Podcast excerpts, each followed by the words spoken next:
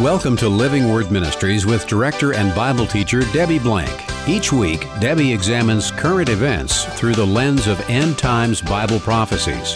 Please visit our website for information and past programs at living word ministry dot org. Now let's open our Bibles to focus on truths from God's Word with Debbie Blank. A week before Boris Johnson resigned as Prime Minister of the United Kingdom, he made a very provocative statement. He suggested that the best way to unite Europe was by recreating the Roman Empire. France's President Emmanuel Macron, he's also presented another coalition idea to the European Parliament called European Political Community. The catalyst for these political ideas is to create unity in face of the common threat of Russia. Well, whatever the rationale is, God is the one moving the hearts of kings in this direction. Proverbs twenty-one one tells us that. The king's heart is like channels of water in the hand of the Lord. He turns it wherever he wishes. You see, the Bible talks about a global government being established prior to Christ's return. This new one world government that we envision happening is supposed to be a revised Roman Empire from a biblical standpoint. That's why what Boris Johnson said is so amazing, because he hit the nail on the head. Today we'll examine some important Bible passages that lay the groundwork for this upcoming revived Roman Empire. So I'm Debbie Blank, encouraging you to get pen and paper along with your Bible as we seek to know God's Word. And I'm co-host Jackie Sailors. I wonder if the average person's perception of the Roman Empire goes much beyond dusty ancient history books or actors wearing gladiator sandals and gold-trimmed togas in some Hollywood movie. If that's the case, it could be hard to take Boris Johnson or Emmanuel Macron's suggestions seriously, that they would actually aspire to reabsorb their independent countries into a new, revived Roman Empire. And what is even more remarkable, a revived Roman Empire is exactly what many Bible students are watching for as a major and necessary development in the fulfillment of end times Bible prophecy. We've talked about a one-world government numerous times on this show because it is one of the many prophecies that we're seeing preparing to be fulfilled right now. For the last hundred years, all of our or most of our presidents and world leaders have promoted the idea of a global government. We now have recent events like COVID and the Russian invasion into Ukraine, the projected economic crisis and famine, global warming, and so many other things that move us quickly in that direction. So Boris Johnson's vision of the revived Roman Empire in the twenty-first century is not unique. It would include a partnership with Turkey and the North African states and even Israel, some of the Middle East, based on what he calls the Mare Nostrum, which is the Latin term for the Mediterranean Sea. Therefore, it would be all the nations surrounding the Mediterranean Sea and then, of course, Europe moving more in a northward position. So his vision of nations matches that of the Roman Empire. None of this is new. We look back to World War One when we had cooperation among many of the Western powers in the world. And then after that, in nineteen twenty, the formation of the League of Nations, which was to bring peace to the world. Well, that didn't work too well. So in nineteen forty-five, it was dissolved and the United Nations was formed, which encompasses one hundred ninety-three of what they say are one hundred ninety-five nations in the world. Its purpose is maintaining international peace and security, developing friendly relationships among nations, and promoting social progress. Has that worked? Not yet. So if those two didn't work, we need to look for something else that will promote a global unity among the nations. Well, the revived Roman Empire idea really didn't start with Boris Johnson. It goes back to nineteen fifty-seven, when six nations in Europe signed the Treaty of Rome, which created a European Economic Community, the E E C. In nineteen ninety-three, the European Union was formed. It was designed to oversee the economic and political integration of all of the nations in Europe. So it's not surprising that in two thousand nine, the E U formally absorbed the E E C into its own entity. Right now, there are twenty-seven countries that form that northern half of the Roman Empire, the E U. They have an eighteen trillion dollars gross domestic product in the European Union, versus the United States, which has a twenty-one trillion dollars G D P. That's pretty close. It shows the power that the European Union has. Well, then they formed NATO In nineteen forty-nine, NATO isn't just Europe, but it does encompass most of the European nations because it guarantees the freedom and security of its members through political and military means. In other words, it was developed to fight anybody who would encroach upon the European Union. They have thirty members, so that's a few more, including the United States, a few more than the European Union. So the world is becoming more and more full of bureaucracy, of different groups like the European Union. You've got the United States and all of our alphabet soup of bureaucracy here.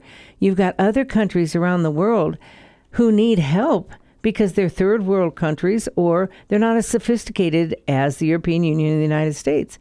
So it's not surprising that what is soon becoming the most powerful entity in the world, which is the European Union, can become the revised Roman Empire.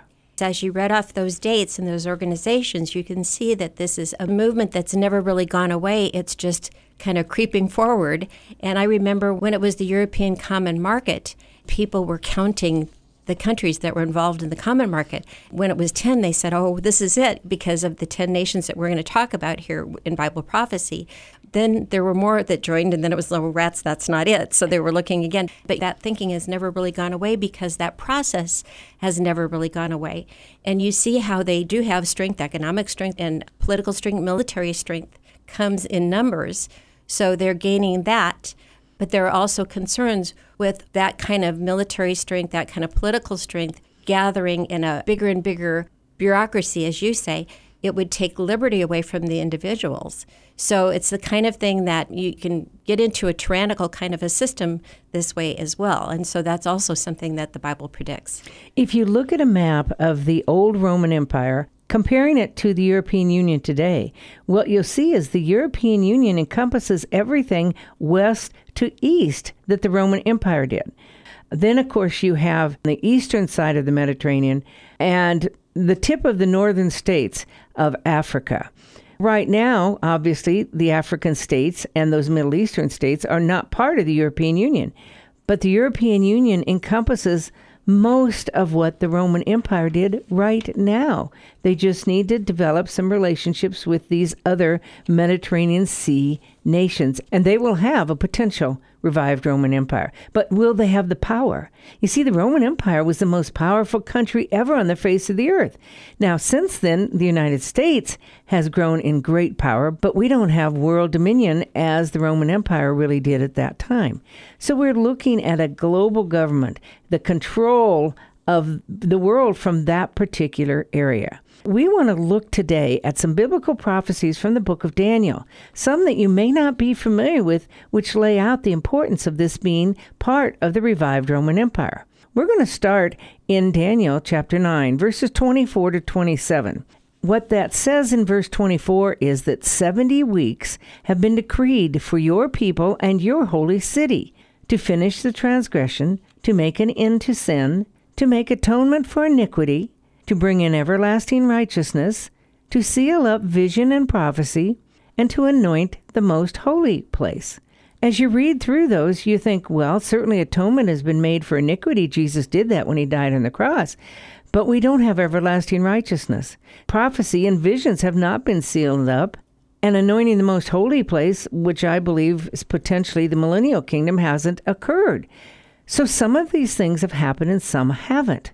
We have to go back and look that this was a prophecy that Gabriel gave to Daniel, and we see that it would require seventy weeks for all these things to take place. Well, seventy weeks isn't much time. I mean, that's just a little year and a quarter or so. But when you look at the Hebrew, seventy weeks, the word weeks is shabuah, and what it means is seventy-sevenths. So there will be seventy-sevens of something. It could be hours or days or weeks or months or years or whatever. But in this case, as you look at the prophecy, it's seventy-sevens of years, seventy times seven years. So he's talking about a period of four hundred ninety years that are going to take place in order for all these things to happen. Verse twenty-five now says, so you are to know and discern that from the issuing of a decree to restore and rebuild Jerusalem until Messiah the Prince, there will be seven weeks and sixty-two weeks. It will be built again with plaza and moat, even in times of distress. it says that out of the seventy weeks, there's going to be two other periods, seven weeks and sixty-two weeks. Clearly, seven and sixty-two equals sixty-nine. And what's going to happen at the end of that? It says Messiah the Prince will be cut off. Daniel wrote this prophecy in five thirty-nine B C. Clearly, this was going to happen after he wrote the prophecy, and it's talking all the way up to Messiah the Prince. Who's Messiah the Prince? It's Jesus. So let's go in history, biblical history, to see when a decree was made to restore and rebuild Jerusalem. We find that in Nehemiah chapter two. In verse one, it says, "It came about in the month Nisan, in the twentieth year of King Artaxerxes." So that sets the date right there as March fourteenth, four forty-five B C. I don't know that. My Bible doesn't say that, but history does. Verse five goes on to say, Nehemiah said to the king, "If it please the king, and if your servant has found favor before you, send me to Judah, to the city of my father's tombs, that I may rebuild it." Then the king said to me, "How long will your journey be, and when will you return?" So it pleased the king to send me, and I gave him a definitive time. We have right there on March fourteenth, four forty-five B C, a decree by the king to go and rebuild Jerusalem. That's a definite timeline that we can move forward on to see and prove that these weeks that are mentioned are actually years.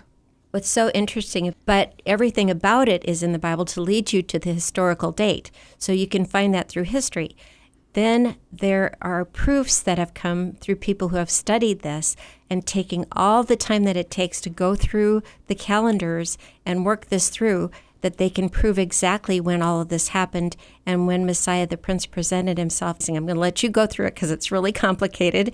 It is so complicated that I'm not going to walk through it all. Mm-hmm. But I'm going to tell you that Sir Robert Anderson, who is a biblical scholar and head of Scotland Yard, wrote this review of prophecy in eighteen ninety-five. So you can Google Sir Robert Anderson and read this detailed explanation of exactly four hundred eighty-three years that transpired from March fourteenth, four forty-five B C, when the decree was made to restore and rebuild Jerusalem, until Jesus was cut off. The Messiah died. And he takes us right up to April sixth, thirty-two A D, with exact timing. Fascinating for someone to do all of this work and have the timing come out to exactly what the Bible said it would. Getting back to Daniel nine twenty-five, it says, "From the issuing of a decree to restore and rebuild Jerusalem until the Messiah the Prince, there will be seven weeks and sixty-two weeks. It will be built again with plaza and moat, even in times of distress." And we know from Nehemiah that that happened, and there were times of distress as they were building it. Seven weeks and sixty-two weeks is four hundred eighty-three years, and that's exactly what it took until Jesus was cut off. Now, going to Daniel nine twenty-six, it reads, "Then after the sixty-two weeks, so after the seven weeks and sixty-two weeks, or after the four hundred eighty-three years, the Messiah will be cut off and have nothing." Okay, we know that he was cut off. He died. He rose from the dead and obviously established the church and saved us from our sins and did all that he did in the gospel message. It goes on to say, "And the people of the prince who is to come will destroy the city and the sanctuary, and its end will come with a flood. Even to the end there will be war. Desolations are determined." Now this is key for our study today, because it says after that four hundred eighty-three years, after the sixty-ninth week of Daniel, it says Jesus is going to die, the Messiah will be cut off, and the people of the prince who is to come will destroy the city and sanctuary. We know historically that the Roman Empire destroyed the city of Jerusalem and the sanctuary in seventy A D. What we see here is a time sequence, but it's only talked about sixty-nine weeks, but it doesn't tell us yet about the seventieth week. What it does tell us is the people of the prince who is to come is going to destroy the city and the sanctuary. The Romans did that. That was the end of sixty-nine weeks, but we don't have a seventieth week yet. What we see is there's a prince who is to come. And this prince who is to come is going to be the Antichrist. What's fascinating about Bible prophecy and Scripture is that you can go from Daniel nine twenty-six to Daniel nine twenty-seven and skip thousands of years between those two verses. God does that in other places in Scripture too. So he's finished now talking about Jesus being cut off. He's talked about Jerusalem and the temple being destroyed. And then in Daniel nine twenty-seven, it says, "And he will make a firm covenant with the many for one week. But in the middle of the week, he will put a stop to sacrifice and grain offering. And on the wing of abomination will come one who makes desolate, even until a complete destruction, one that is decreed, is poured out on the one who makes desolate." We can know historically that verse twenty-seven has never happened. We've seen generals come and go from Israel and just try and destroy the city or take it over, but we've never seen a firm covenant made for how long? One, One week. week. One week is seven years. When it says he will make a firm covenant, who's the last person that is talked about? It was the prince who is to come. He's going to be a future prince, a future leader. And where's he going to come from? The people who destroyed Jerusalem. And that's where we get Rome. That's right. It was the Roman Empire. Which is very important. We can go back in a bit to what that encompassed. So here we have that the Antichrist is going to make a firm covenant. In Hebrew, that means an, one of forced importance on Israel. So Israel's not going to want to do it. They're not going to like it. But they're really going to be forced into this covenant. And perhaps it's modern day diplomacy, like what we're seeing right now in Israel. Well, Israel is almost being forced into a two-state solution. The Antichrist is going to make a firm covenant with the many, that's the Jews, for one week, that's seven years. But in the middle of the week, he's going to stop sacrifice and grain offering. In order to, for the Jews to have sacrifices and grain offerings, they must have a temple. They haven't had a temple since seventy A D. And then it's talking about the wing of abominations will come one who makes desolate. We know historically from other places in Daniel that this means that the leader, the prince, is going to erect a statue or do something to make himself God in the temple of the Jews. We also see that in Second Thessalonians chapter two. And then a complete destruction is going to take place. Again, historically, we've de- never seen Daniel nine twenty-seven, so it's yet future to happen. And it's going to be the seventieth week of Daniel as we know it. For our discussion, the important thing is Daniel nine twenty-six, the people of the prince who is to come will destroy the city and the sanctuary, and that's Rome. So let's go back now to Daniel chapter two. To understand that statue. We've talked about it many times before, but it also helps us understand how this one world government is going to be a revived Roman Empire. If you're familiar with the statue of Daniel chapter two, Nebuchadnezzar had a dream, and he told his wise men, "I want you to tell me what the dream was and then interpret it for me." Well, nobody could do that. But of course, Daniel did because God gave him the ability to do it. So Daniel told the king what the dream was and what the interpretation is. So let me read Daniel two, thirty-one to thirty-five. "You, O king, were looking, and behold, there was a single great statue, that statue which was large and of extraordinary splendor, and was standing in front of you, and its appearance was awesome.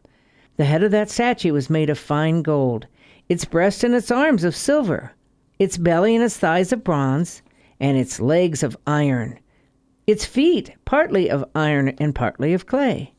So you continued looking until a stone was cut out without hands, and it struck the statue on its feet of iron and clay, and crushed them. Then the iron, the clay, the bronze, the silver, and the gold were crushed all at the same time and became like chaff from the summer threshing floors. And the wind carried them away so that not a trace of them was found. But the stone that struck the statue became a great mountain and filled the whole earth." Well, that's quite a dream that he had. So how does Daniel explain it? He explains it right afterwards by saying that Nebuchadnezzar was the head of gold in the statue. After him would come an inferior kingdom, which we know to be the Medes and Persians historically. After that will come a kingdom that would govern the whole earth. That was Greece. And then you have in the statue the next world kingdom, which are the legs. We know, again, historically, that's the Roman Empire. Legs of iron. But did you notice he also talked about feet of iron and clay? So you're talking there about an extension of the legs, which are feet. And again, it has iron, so it's partly strong like the Roman Empire, but it's also going to be partly weak, which the Roman Empire became partly weak. If you look again at a map, the Roman Empire was divided by Diocletian in two eighty-five A D, and the reason he divided it was because it was too large for any one person to handle, they said. And so the eastern part of the Roman Empire uh, was made up primarily later on of Muslims. And those Muslims did not have the ability, as the Romans did, to rule. They were fierce in their fighting, but as far as their ability to administer, they didn't have the ability that Rome did. So you could see how the feet would be iron and clay, the Western European Union strong, and the eastern part not as strong. So when you have the two legs of iron, there were two parts to the Roman Empire, as you said, the eastern and the western. So that's so interesting that the statue has two legs. They're both of iron. They're both Roman Empire, but they're divided. That's right. Now let's see what he goes on to say in Daniel two forty to forty-three. Then there will be a fourth kingdom. So he's now explaining what this fourth kingdom is. As strong as iron, inasmuch as iron crushes and shatters all things. So like iron that breaks in pieces, it will crush and break all these in pieces. That's the Roman Empire. In that you saw the feet and toes, partly of potter's clay and partly of iron, it will be a divided kingdom, but it will have in its toughness of iron, inasmuch as you saw the iron mixed with common clay. As the toes of the feet were partly of iron and partly of pottery, so some of the kingdom will be strong and part of it brittle. And in that you saw the iron mixed with common clay, they will combine with one another in the seed of men, but they will not adhere to one another, even as iron does not combine with pottery. We know this is the final world kingdom because of the next couple of verses, Daniel two forty-four and forty-five. In the days of those kings, the God of heaven will set up a kingdom which will never be destroyed. And that kingdom will not be left for another people. It will crush and put an end to all these kingdoms, but it itself will endure forever. Inasmuch as you saw a statue was cut out of the mountain without hands, and then it crushed the iron, the bronze, the clay, the silver, and the gold, the great God has made known to the king what will take place in the future. So the dream is true and its interpretation is trustworthy. That tells us that this final kingdom, which wasn't Rome, because Rome wasn't crushed by God. God did not set up his kingdom on earth after the Roman Empire. He will do that after this final global empire that comes out of the Roman Empire. We've talked about Daniel two, but there's also Daniel seven and some really significant things that come from that as well. Daniel seven is another prophesying about what's going to happen in the end times. He mentions here the four world kingdoms that we see in Daniel chapter two. In Daniel seven four, he talks about a lion who had wings like an eagle, and that would be the Babylonian Empire. Verse five, and behold, another beast, a second one, resembling a bear, and it was raised up on one side, and three ribs were in its mouth. Well, that's the Persian and the Median Empire that came together as one. In verse six, you have the Grecian Empire. It says, after this I kept looking, and behold, another one like a leopard, which had on its back four wings of a bird. And the beast also had four heads, and dominion was given to it. Well, the leopard is swift. When Alexander the Great conquered the world, he did it swiftly. I mean, he was dead by thirty-three, so he had already conquered the world by then. It says it has four wings of a bird and four heads. When Alexander died, his kingdom was divided among his four generals. That's representative here. So it's very explicit as to what would happen in the future when this prophecy was given to Daniel in the middle of the sixth century B C. In Daniel seven, he talks about a fourth beast, dreadful and terrifying and extremely strong. And it had large iron teeth, mm, matches up with Roman Empire. It devoured and crushed and trampled down the remainder with its feet. Oh, there you have the feet now. The remainder with his feet, a couple thousand years in between, but we still see that correlation. And it was different from all the other beasts that were before it. And it had ten horns. Well, these ten horns match up with what we see in Revelation. In chapter twelve, verse three, the, Satan had the ten horns. In chapter thirteen, verse one, the Antichrist had them. And then in chapter seventeen, twelve, the ten horns are explained as ten nations. So this is a unique explanation of the final kingdom. It goes on to explain all of this in Daniel seven, twenty-three to twenty-seven, when it says the fourth beast will be a fourth kingdom on the earth, which will be different from all the other kingdoms, and will devour the whole earth and tread it down and crush it. This is talking not just about the Roman Empire as the fourth beast of the statue that Nebuchadnezzar had, but this is the outgrowth of the fourth beast, because it says in Daniel seven twenty-four, "As for the ten horns, out of this kingdom ten kings will arise, and another will arise after them, and he will be different from the previous ones, and will subdue three kings." Well, this we know because of the ten kings is the final kingdom, and the one king that rises out of it is the Antichrist. He will speak out against the Most High and wear down the saints of the Highest One. And he will intend to make alterations in times and in law, and they will be given into his hand for a time, times, and half a time. Biblically, when you say time, that's one year, times is two years, and half a times is half a year. That's three and a half years. So the Jews are going to be given into his hands for three and a half years. That matches up with the book of Revelation in what's going to happen as well as the time sequence. Verse twenty-six of Daniel seven says, "But the court will sit for judgment, and his dominion will be taken away, annihilated and destroyed forever. Then the sovereignty, the dominion, and the greatness of all the kingdoms under the whole heaven will be given to the people of the saints of the Highest One." That's the Jews. His kingdom will be an everlasting kingdom, and all the dominions will serve and obey him. That's Christ's kingdom here on earth. That makes it clear that this fourth beast in Daniel seven is the final world kingdom, because after that kingdom, Jesus will reign on earth. The timing is perfect. There's so many correlations between the fourth beast, the fourth nations in the statue that Daniel two had, and Rome and the final world kingdom. They're very similar. Does it mean simply that they're a world power? I don't believe so. I mean, believe it means the territory, the land, the people that encompass that area. They're going to make up the Roman Empire. We've already seen how powerful the European Union has become and will continue to be as NATO strengthens itself. Things are changing quickly, and we may see a revived Roman Empire in our lifetimes. Could happen tomorrow. Oh my, God has laid out the foundation for this final world empire in Scripture, and now we're seeing it come to pass. Mankind is bringing it to fruition just as God said, with, of course, God's sovereignty involved.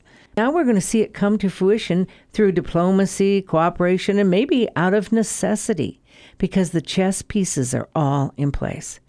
This is just another of the many signs that Jesus is coming soon. So you have to ask yourself, are you ready? And I want you to remember as we close these words from Luke twenty-one twenty-eight. "But when these things begin to take place, straighten up and lift up your heads, because your redemption is drawing near." Thank you for joining us today on Living Word Ministries with Debbie Blank. This is a listener-supported show. If you'd like to support this program or contact Debbie Blank, you may do so at P O. Box five four zero zero zero three, Omaha, Nebraska six eight one five four, or visit our website at living word ministry dot org. Please tune in each week at this same time for Living Word Ministries with Debbie Blank.